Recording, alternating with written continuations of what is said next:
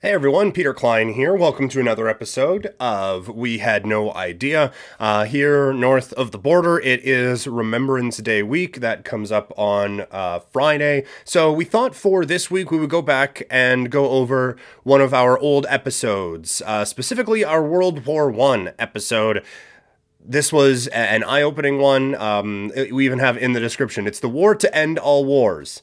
You know, except for the other wars that happened after it. So uh, we learned a lot going into this episode, and uh, this one will give you a, a bit of an understanding of uh, Remembrance Day and kind of the, the significance around the the date and all of that. So enjoy our episode from October thirteenth, two thousand twenty-one, as we go back and relive and relearn about World War One. Hi, I'm Kim Carson, And I'm Peter Klein. and this is We Had No Idea. Episode 28. Wow, that's my age. Hey, look at that. Hey! We come to you from Mokinsis, and we acknowledge that we get the privilege of living and producing this show on the traditional territories of the Blackfoot Confederacy, the Tsuut'ina Nations, the Iahe Nakota Nations, the Métis Nation Region 3, and all people who make their homes in the Treaty 7 region of southern Alberta. You can find out what native lands you're on by looking at native-land.ca. the sources for the show today history.com, britannica.com, forces war records.co.uk. dot org dot gov dot facebook Uh, Merriam webster.com. I can't wait to find out what that's for. And bbc.com. wow good lineup Mm hmm. good lineup this week Yeah. uh the subject uh slash title of this podcast already probably told you that we will be talking about world war one yes. right before we started this i questioned whether we should have saved this for you know around november 11th time which isn't too far away but Here we are. what are you gonna do Yeah, we're a month away. look we're closer now than we were yesterday so There you go. Yep. here's the podcast Yeah.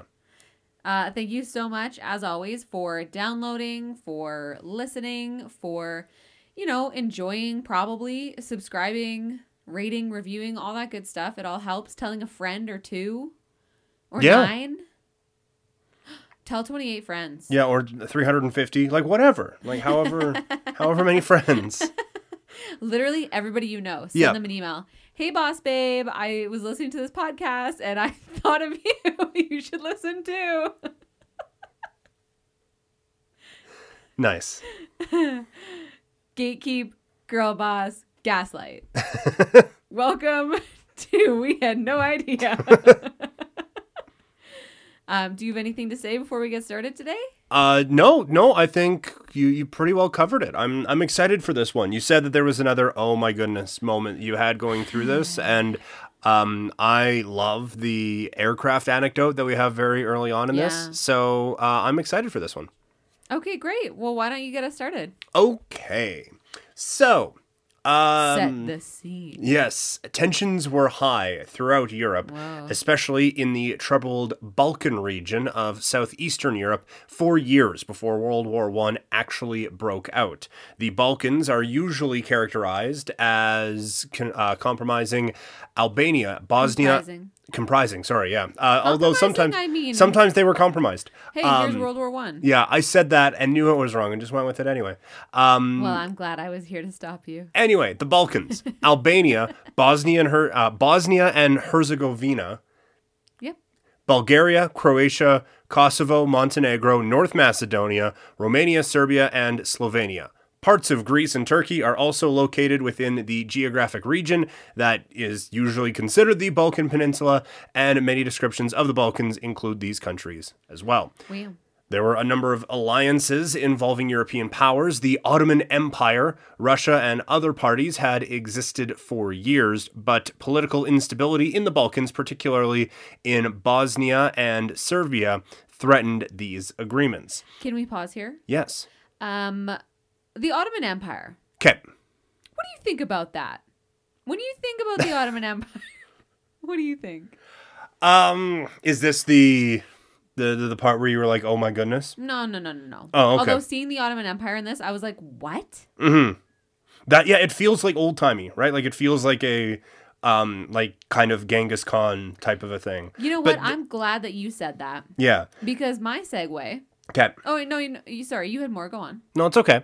Um, but yeah, this is just goes back to my theory that everything from like the ancient, like after ancient Egyptian stuff Yeah, up until basically World War One, all just kind of meshes together for me. right. Yeah, it's all just like one big blur in my brain. Um, so anyway, No, wait, I had my point. oh okay, The Ottoman Empire was a state that controlled much of southeastern Europe. mm-hmm. It was founded in 1299. oh okay, Hi, and then it dissolved. Spoiler alert: November 1st, 1922. hmm, Excuse me? Uh, What?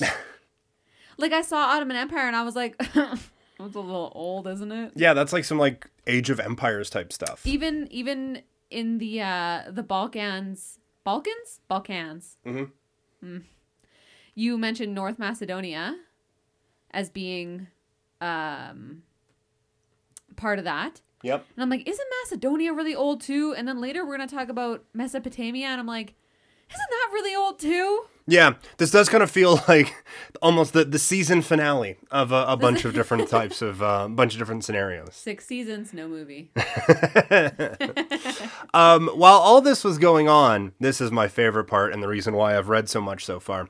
Uh, aviation was a relatively new field. The Wright brothers took their first sustained flight just 11 years before World War One in Fantastic. 1903. I read that and I was like, there is no way I am reading this right. Yeah. And that is factually correct.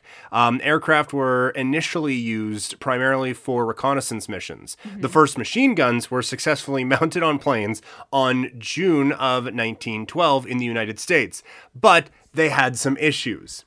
If timed incorrectly, a bullet could easily destroy the propeller of the plane that it came from. That's that's not good. No, no, that seems like a real big issue. Yeah. And also, I would not want to be the one testing that No. Oh, it's especially like, after you see the first one it's like nope no no no i'm I think there might be an issue. i'm fine waiting for the updated model of this thank you um the moraine saulnier l a french plane ooh, that uh, a french plane provided a solution the propeller was armored with deflector wedges that prevented bullets from hitting it but still it kind of feels like that has a risk of like bouncing back at you That's So- lipstick on a pig, man. yeah Fix the problem. right Put the gun, like uh, I don't know, to Lower? the left, yeah point it a different way. mm-hmm I mean, they don't need my help. They learned, obviously. Yeah, yeah, I think they figured it out. But that is pretty funny that it was like, ah, man, like let's put a gun on a plane. They're like, yeah, it's Yeah. only 11 years old. Right, yeah. It, yeah, it took them 11 years to figure out, okay, how can we make this into a killing machine? Right, yeah, totally. Which honestly seems like a long time for the human race. Right. Like you'd think that it would have, you know, come into existence and they're like, all right, killing other people though. Yeah. Drones were used as like a killing thing like 8 years before we knew about them as things that you could fly over family reunions. Totally. We're family. the spark that ignited World War One was struck in Sarajevo, Bosnia, where Archduke Franz Ferdinand, heir to the Austro-Hungarian Empire, was assassinated because it was before the year 1989, along with his wife Sophie by the Serbian nationalist Gavrilo Princip uh, in June of 1914. Princip and other nationalists were struggling to end Austro-Hungarian rule over Bosnia and Herzegovina. I said that so fast it felt wrong. No, you nailed it. It, it kind of felt because I remember I kind of remember World War One in history class, and from what I remember, it kind of felt like everyone was just kind of like, "I'm not touching you, I'm not touching you, I'm not touching you, I'm not touching you," and then someone got smacked in the face, and it was on. Right. Well, I mean, you did set the scene. Tensions were high. Tensions were high. It was a hot summer that year. the assassination of Franz Ferdinand escalated things quickly. Austria Hungary, like many countries around the world, blamed the Serbian government for the attack and hoped to use the incident as justification for settling Serbian nationalism once and for all. Because Russia supported Serbia, Austria Hungary waited to declare war until its leaders received assurance from the German leader, uh, Kaiser Wilhelm II, that Germany would support their cause. Austro Hungarian leaders feared that a Russian intervention would involve Russia's ally, France, and possibly Great Britain as well. So if my friend is doing it, I will also do it too, Right. type of thing. Yeah. Yeah. We are going to mess you up as soon as they tell us that they're going to help us mess you up. Yeah. On July 5th, Kaiser Wilhelm secretly pledged Kaiser his Wilhelm. Wilhelm. Well, I like how you said it. I Yeah. was straight up like I'm a Canadian pronouncing this. I probably sounded like a You dick, went so for that's it. fine. No, yeah. you're like No. "Hi- hi German background. Kaiser Wilhelm. Uh, anyway, that dude secretly pledged his support, giving Austria-Hungary a so-called carte blanche um, assurance of Germany's backing in case of war.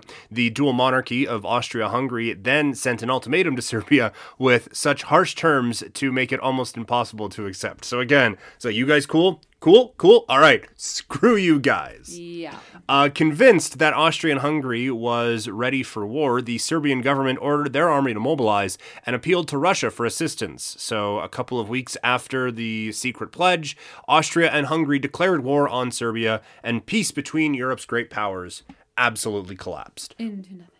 Within a week, Russia, Belgium, France, Great Britain, and Serbia had lined up against Austria Hungary and Germany, thus beginning World War One. Wow. At the outbreak of fighting in 1914, the United States remained on the sidelines, adopting the policy of neutrality favored by President Woodrow Wilson, while continuing to engage in commerce and shipping with European countries on both sides of the conflict. Hmm. Helpful. Yeah. Uh, Germany began fighting. Not, I mean, I can't fucking talk. What's Canada doing right now? Twiddling our thumbs. Germany began fighting World War One on two fronts, invading France through neutral Belgium in the west and confronting Russia in the east. Poor Belgium. Right? just sitting there minding their own neutral business. They got a bad rap. yeah. In early August 1914, German troops crossed the border into Belgium. In the first battle, the Germans assaulted the heavily fortified city of Liege using the most powerful weapons in their arsenal, enormous siege cannons, to capture the city by mid August. The Germans left death and destruction everywhere as they advanced through Belgium toward France, shooting civilians and executing anyone in their way. Lovely. I mean, at least they haven't found crystal meth yet That's true. or yeah. crack. I mean, Uh, it do- doesn't matter. no, it was meth. meth. At least they at least they haven't found meth yet. Right. But so many horses. Oh my god. So many horses were in this war. Oh, yeah.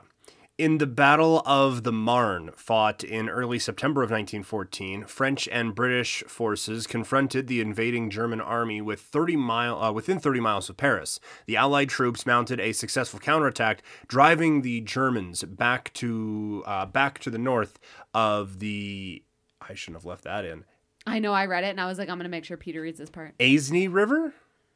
Osne. All's name.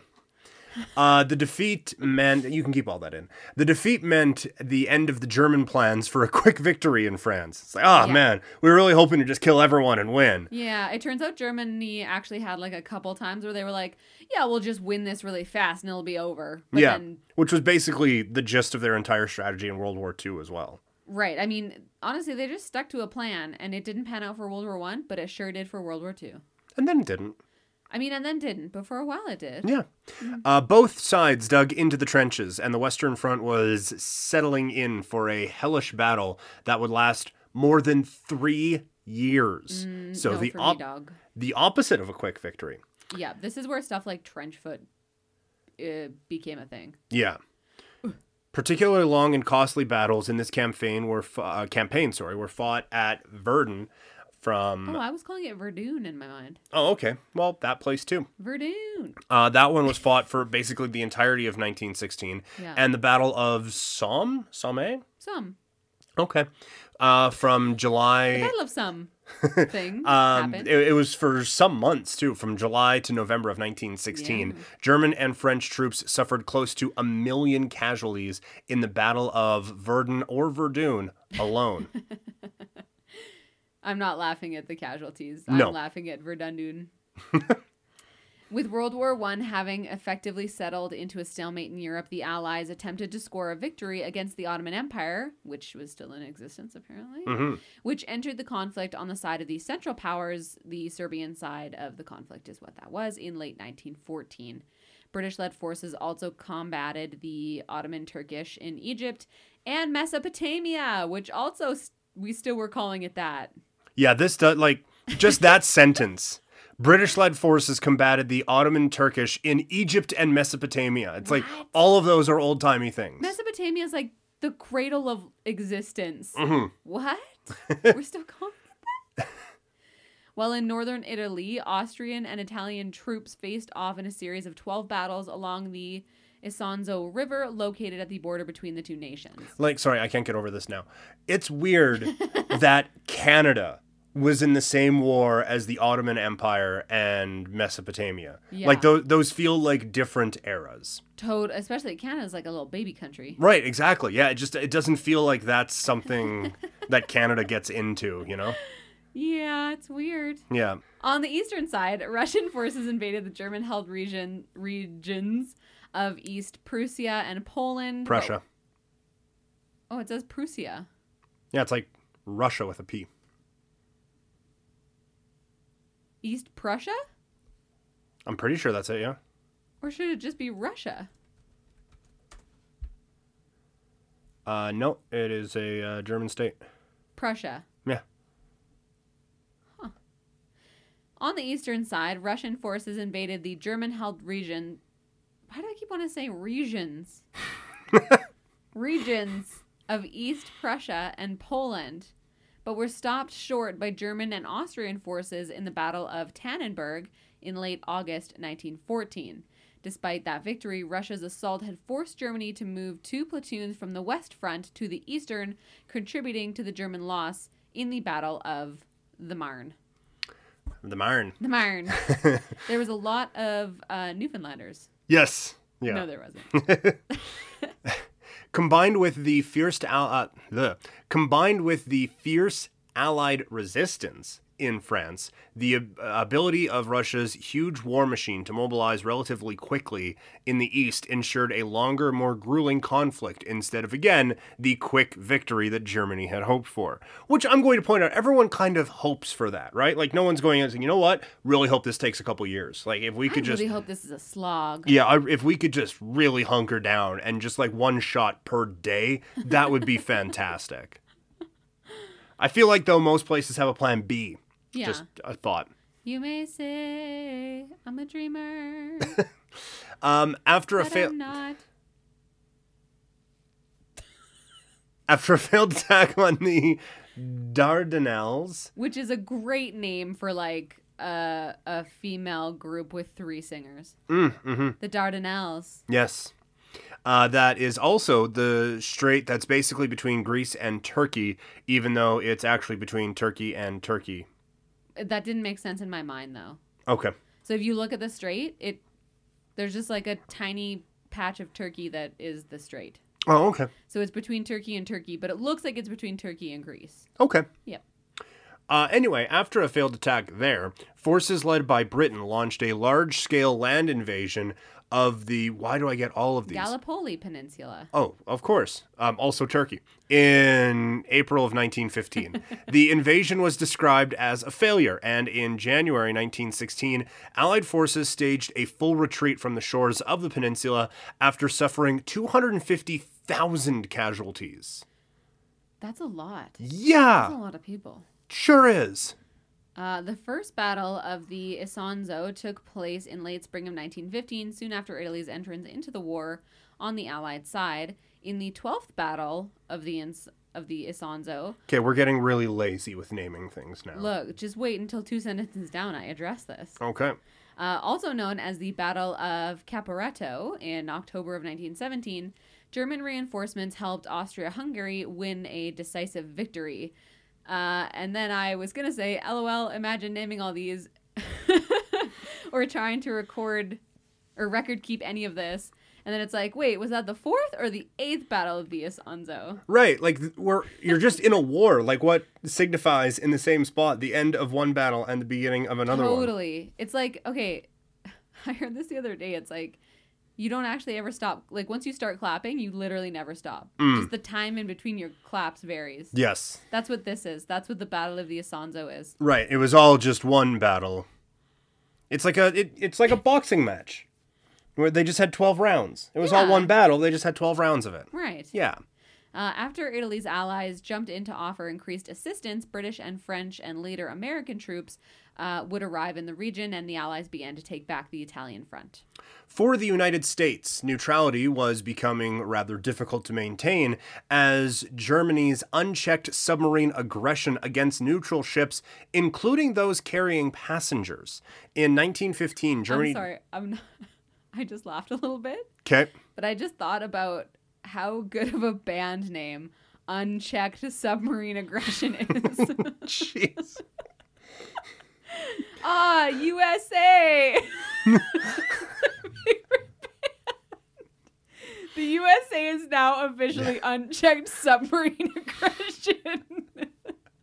I had a joke to add on top of this, but you topped it. That's that's fantastic. Okay, good. Um, in 1915, Germany declared the waters surrounding the British Isles to be a war zone, and German U boats sunk several commercial and passenger vessels, including some U.S. ships. So, kind of like World War II, the U.S. doesn't really get involved until someone kind of makes them get involved. yeah, forces their hand. Widespread protest over the sinking of the British ocean liner Lusitania? Sure. Traveling from New York to Liverpool with hundreds of American passengers on board in May of 1915 turned the tide of American public opinion against Germany. In February 1917, Congress passed a $250 million arms appropriations bill intended to make the United States ready for war. Whoa. Ready for war. USA. Unchecked submarine aggression. USA. Unchecked submarine aggression. Uh, Germany would sink four more U.S. merchant ships the following month, and in April, Woodrow Wilson appeared before Congress and called for a declaration of war against Germany. Meanwhile, Russia's army mounted several offenses in World War I's Eastern Front, but was unable to break through German lines. Defeat on the battlefield, combined with economic instability and a lack of food and other essentials, like more food, led to mounting discontent among the bulk of Russia's population. Oh no, it sounds lovely. We're getting shit kicked. We don't have any money, so we can't spend it on the food we don't have. Yeah. Uh, this is great. Russia's simmering instability exploded in the Russian Revolution of 1917, spearheaded by Vladimir Lenin and the Bolsheviks, which ended Tsarist rule and brought a halt to Russian participation in World War One. That's how Russia gets down, man. They don't care that the entire rest of the world Yeah. is blowing themselves up. It's like, hey, no, no, no, no, no, no, no. We're gonna do our own thing over here. This is an opportunity to address my issues. Yeah. Russia reached a armistice, which I think we've covered before, but is indeed a temporary stopping of open acts of warfare by agreement between the opponents. That is what Merriam-Webster's dex- dictionary is uh, Ah, okay. cited. With the Central Powers in early December 1917 freeing German troops to face the remaining allies on the Western Front. How pissed would you be as the remaining allies? Like, really, you guys can't keep your shit together for, I mean, they didn't know this at the time, Yeah. another year. Hey, we can't just like kick that can down the road so you can help us. No, fine, whatever. You go tell the Russians that. No, that's a fair point. With Germany able to build up its strength uh, on the Western Front after the armistice with Russia, Allied troops struggled to hold off another German offensive until promised reinforcements from the U.S. were able to arrive. On July 15th, 1918, German troops launched what would become the last German offensive of the war, attacking French forces joined by 85,000 American troops as well as some of the British in the Second Battle of the Marne. See, that one's fine. There's like three years in between. Battle of the Marne. Uh, the Allies successfully pushed back the German offensive and launched their own counteroffensive just three days later. After suffering massive casualties, Germany was forced to call off a planned offensive further north in the Flanders region, stretching between France and Belgium, which was envisioned as Germany's best hope of victory. The Second Battle of the Marne turned the tide of the war decisively toward the Allies, who were able to regain much of France and Belgium in the months that followed. By the fall of 1918, the Central Powers were unraveling on all fronts. Despite the Turkish victory in Gallipoli, later defeats by invading forces, and an Arab revolt that destroyed the Ottoman economy and devastated its land, the Turks signed a treaty with the Allies in late October of 1918. Uh, uh, Austria Hungary, dissolving from within due to growing nationalist movements among its diverse population, reached an armistice. How come I got all the armistices? the armistices on November 4th. They're called armistice, Kim. Armistice. Uh, uh, facing dwindling resources on the battlefield, discontent on the home front, and the surrender of its allies, just compounding here, Germany was finally forced to seek an armistice uh, at the 11th hour on the 11th day of the 11th month, and World War One came to an end. And that, kids, is the story of Remembrance Day. Mm-hmm. Yes, you'll hear that a lot. I thought that was a quote from someone, and the more I Googled it, the more I found out that it's just a thing. It's just a thing. Yeah. Oh, okay. I'm sure like someone said it into a microphone, but there isn't like, hey, this guy came up with that. Okay, so do you want to hear my almost Berlin Wall level thing? Okay. Because it it goes here. Okay. Um, I I kind of thought that November 11th was just kind of picked. Oh. like that was like going in there like, okay. Like they were Which- like, yeah, everything kind of ended around this day. Yeah. It wasn't like on the 11th hour, the 11th day of the 11th month Yeah, there wasn't a score clock of 1918. up in Marne. But that that's my that's my oh my god, I didn't know that. I thought November 11th was just they were like, yeah, I mean it was. This around seems like a then." good time to to call it quits. yeah. So how did you think I'm very confused. Like why why did I think Remembrance Day was a thing? Yeah, why why did you think I thought they just picked it. Oh. Yeah. Oh. Like I thought that they were like, okay, you know what, this was signed on this day and this was signed on this day, so you know what, let's cut it in half. Oh, meet in the middle. Okay, okay, okay, 12, okay, okay. 12 uh, is a okay. baker's dozen. Let's Okay, throw I it in was here. misunderstanding what you were misunderstanding. Oh, okay. I thought you were like, never mind. Oh, Um, you thought I was way dumber. No, well, no, I just didn't know what you like. I didn't know what you meant. Oh yeah, no, I just thought that they were like, because I don't know, like communication technology isn't great around this time. Yeah, It's not what we have today. It's not like you could look at a clock in New York and know what time it is exactly on Mhm. the German battlefront, and so you're like, yeah, I think it was the 11th that everything ended. Okay. That's what I thought happened. I Oh, thought we okay. just like we're all like, yeah, the, the 11th, right? Yeah. We'll call it a holiday. Yeah. Okay. Um. So yeah, that's my uh anyways, some unfortunate happenings went on right after the end of the war because like I just said, cell phones, live tweeting, any form of quick communication didn't really exist back in 1918. mhm.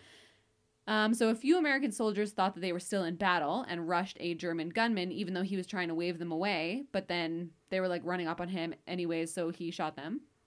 There was also a few German soldiers who approached American lines, thinking that they were infiltrating, but really the troops were like getting word that the war was over. And so then they turned around to see these German shol- German soldiers and like shot them. Yeah. Like imagine getting that knock on the door. It's like your son or your husband is like they almost came home, but but Well, they I, just had like a Romeo and Juliet style whoopsies. I I was ju- I, I was actually thinking of this when I saw that because it's like word that the war was over would reach them before word that their loved one had passed away. Yeah. right? Like the you would get all the like breaking news: World War Two has come to or World War One has come to an end. Yeah. Like you would get all of those types World of War things. II. What did he just say? World War Two? Yeah. Wait. What? yeah. We've still we've just we we've called a stop here. This eleventh hour, eleventh day, eleventh month. It seemed like a good time. We're just gonna go into in, into two right away here. Yeah. Um, straight to DVD sequel. Um, but no, like that. Like that, that would have hit the presses first, and then a few days later, instead of like waiting for your loved one to come home, like that would have been. I mean, all of them would have been devastating, Oh, but that one, totally. I feel like that one would have been. Yeah, that that would have really, That's really sucked. rough. Yeah. Yeah. At the Paris Peace Conference in 1919, Allied leaders stated their desire to build a post war world that would safeguard itself A post, against. a post-war world, not a post-world war. well, it was post the World War, so it still it, it checks out. Yeah. Um, anyway, the Allied leaders were hoping to build a planet that w- or a, yeah, a world. I don't know. They're hoping to put up safeguards to stop uh, future conflicts of such devastating scale. Oops. Anyway, Yeah. Some hopeful participants had even begun calling World War I the war to end all wars. But the Treaty of Versailles, signed in June 1919, would not achieve that lofty goal.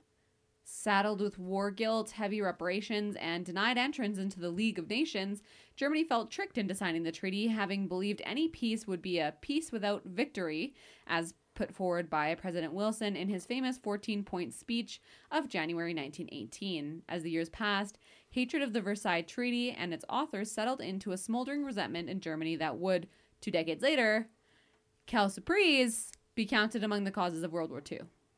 World War I took the lives of more than 9 million soldiers. 21 million more were wounded. Civilian casualty uh, numbers were close to 10 million. The two nations most affected were Germany and France, each of which sent 80% of their male populations between 15 and 49 into battle. Wow.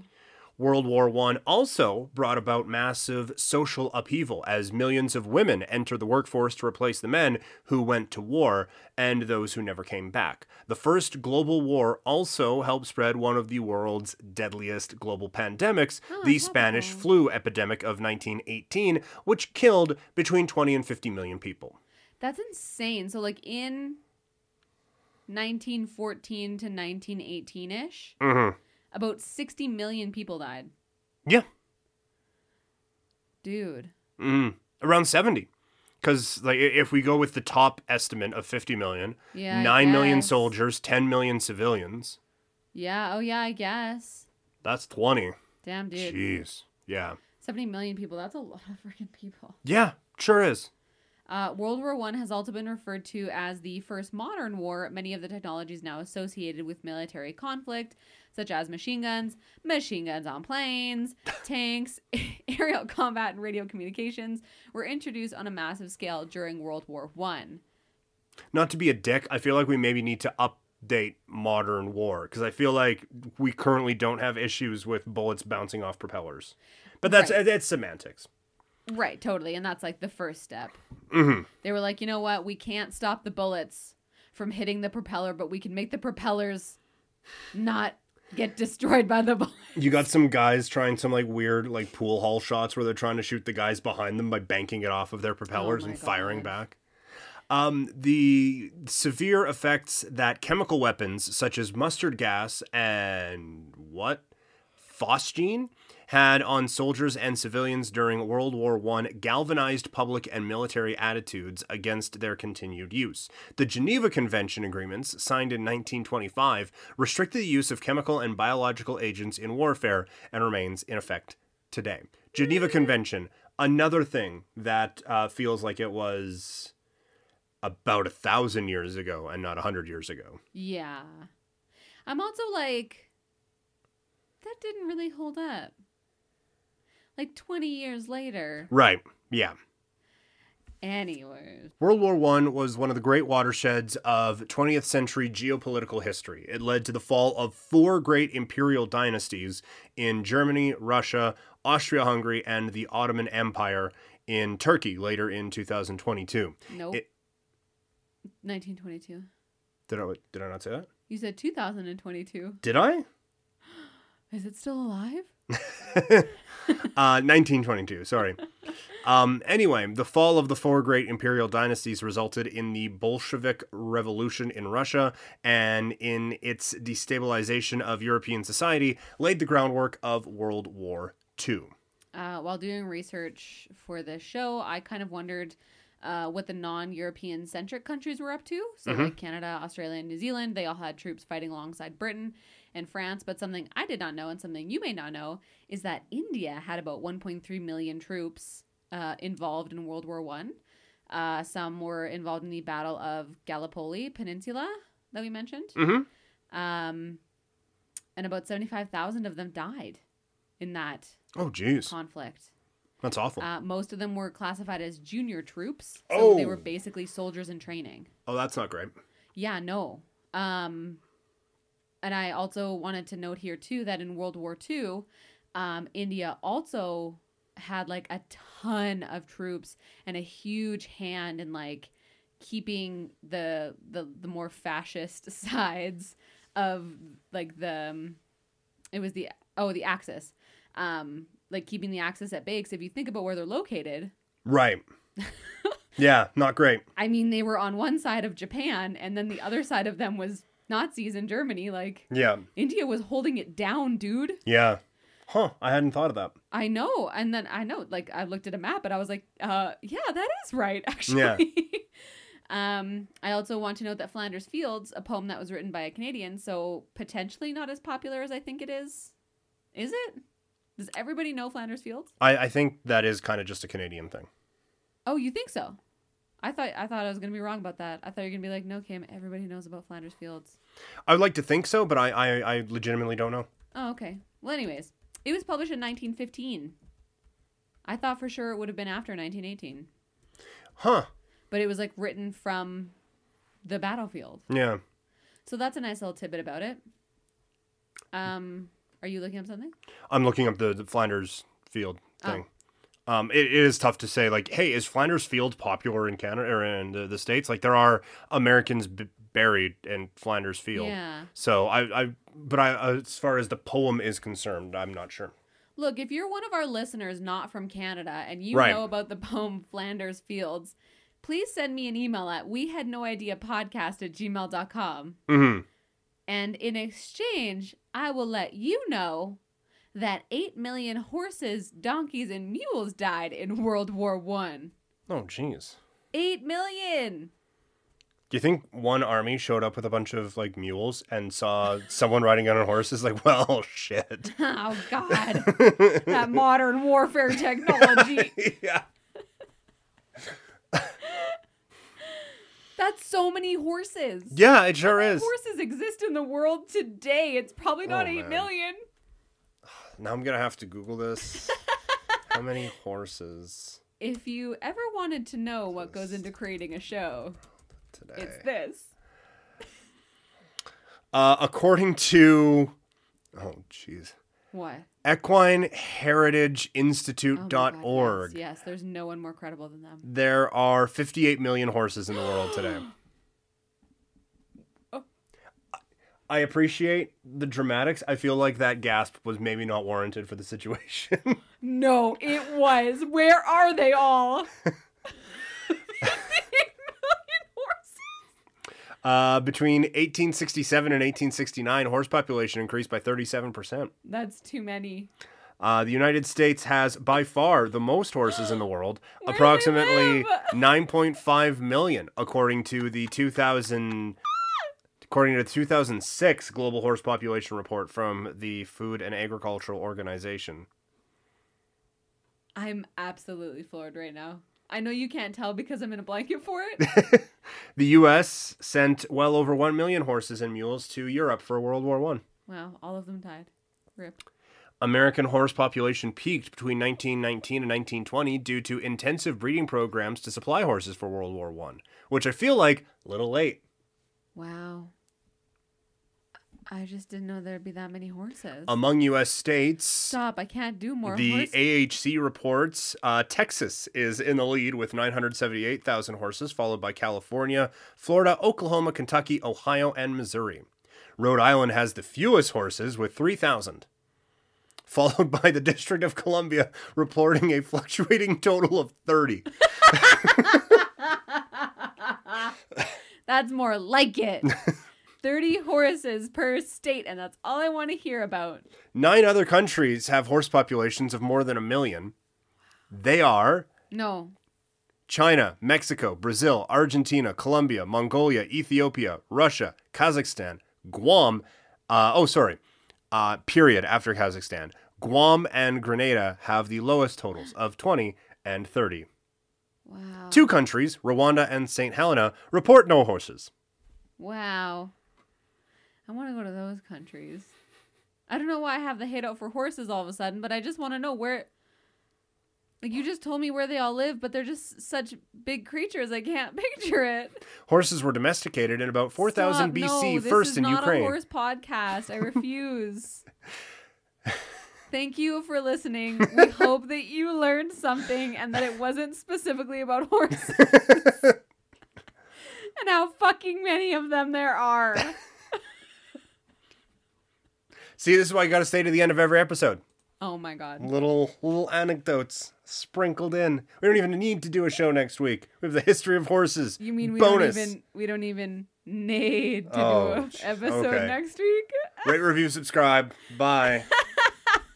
At we had no idea podcast on Instagram and send us an email if you want to hear um not about horses or about maybe another historical event that we have not covered yet. You can email us at we had no idea podcast at gmail.com.